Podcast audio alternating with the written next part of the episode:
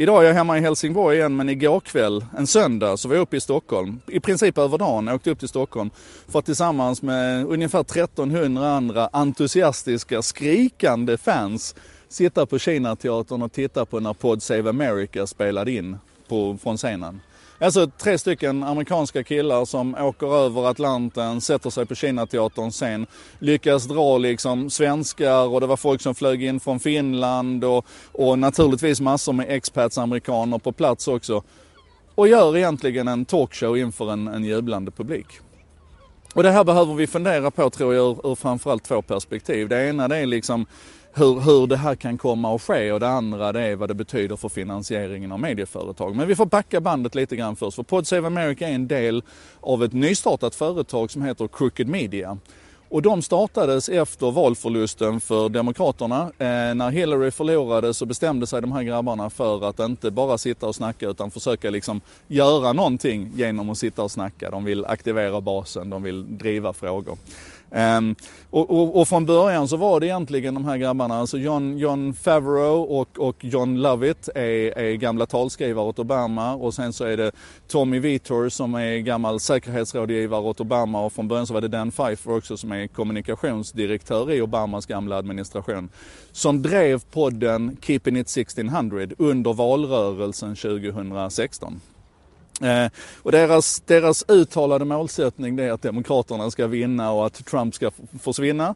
Eh, och, och för att liksom driva det i, i, handling så startade man då det här företaget Crooked Media som idag har en, det är ett litet blogg, ett poddkonglomerat kan man säga. De har Pod Save America, Pod Save the World, With Friends Like These. De har en hel serie poddar och, och bara huvudpodden här, eh, den som heter Pod Save America, har en och en halv miljon lyssnare. Alltså det, det här är stort. och, och det känns som att de har lyckats bygga ett bärkraftigt bolag på, på nästan ingen tid alls, alltså ett medieföretag idag.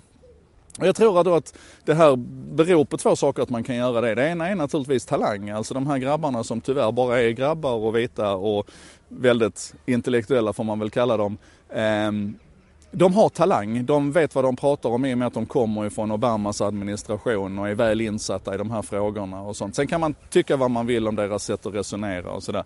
Men det andra är ju tajmingen, alltså både den tekniska tajmingen, för idag går det att rent tekniskt göra det här på ett relativt enkelt sätt och distributionskanalerna finns där och alla lyssnar på poddar och så.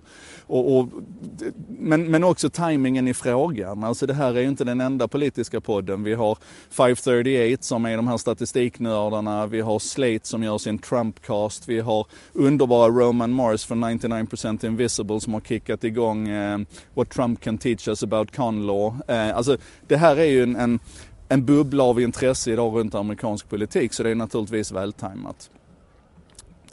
Och sen ska vi inte glömma bort att vi behöver den här sortens känslomedier också tror jag. Alltså, de här grabbarna de har inga som helst ambitioner att vara objektiva eller opartiska utan de är supertydliga med att de vill att, de vill att, eh, att Liberalerna ska vinna, att Trump ska åka ut och sådär.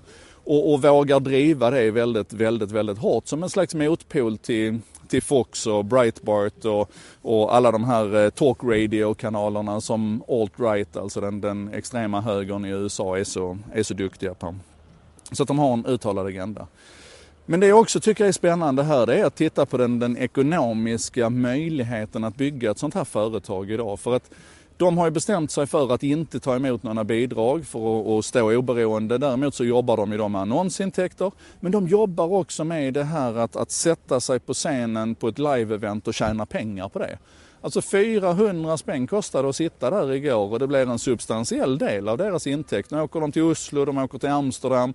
Så att fast att det handlar om amerikansk politik så kan de åka till Europa och tjäna pengar också. De ska naturligtvis göra en, en stor poddturné i, i USA också. Men i princip är ju det här en, en slags talkshow inför öppen ridå som folk är entusiastiska och beredda att betala jättemycket för.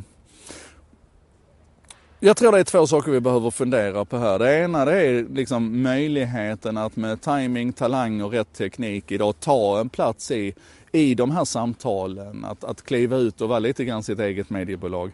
Och det andra det är naturligtvis de ekonomiska möjligheterna att göra det här idag. Och jag kan inte låta bli att fundera på hur, hur nationell och kanske framförallt lokal media lite grann förefaller missa den här möjligheten att connecta med, med publiken på det viset som man gör. Att connecta och, och bygga relation och relevans med sin, sin, sin omgivning och sin, sin målgrupp. Varför, varför har inte HD en, en, en talkshow på, på Dunkers en gång i månaden inför en, en jublande skara? Och jag vet att man har gjort lite försök i den där riktningen men man, man bygger ju inte det här på riktigt utan vi har, tror jag, så mycket att lära av Crooked Media i det här, i det här sammanhanget. Det tänker jag klura på i alla fall.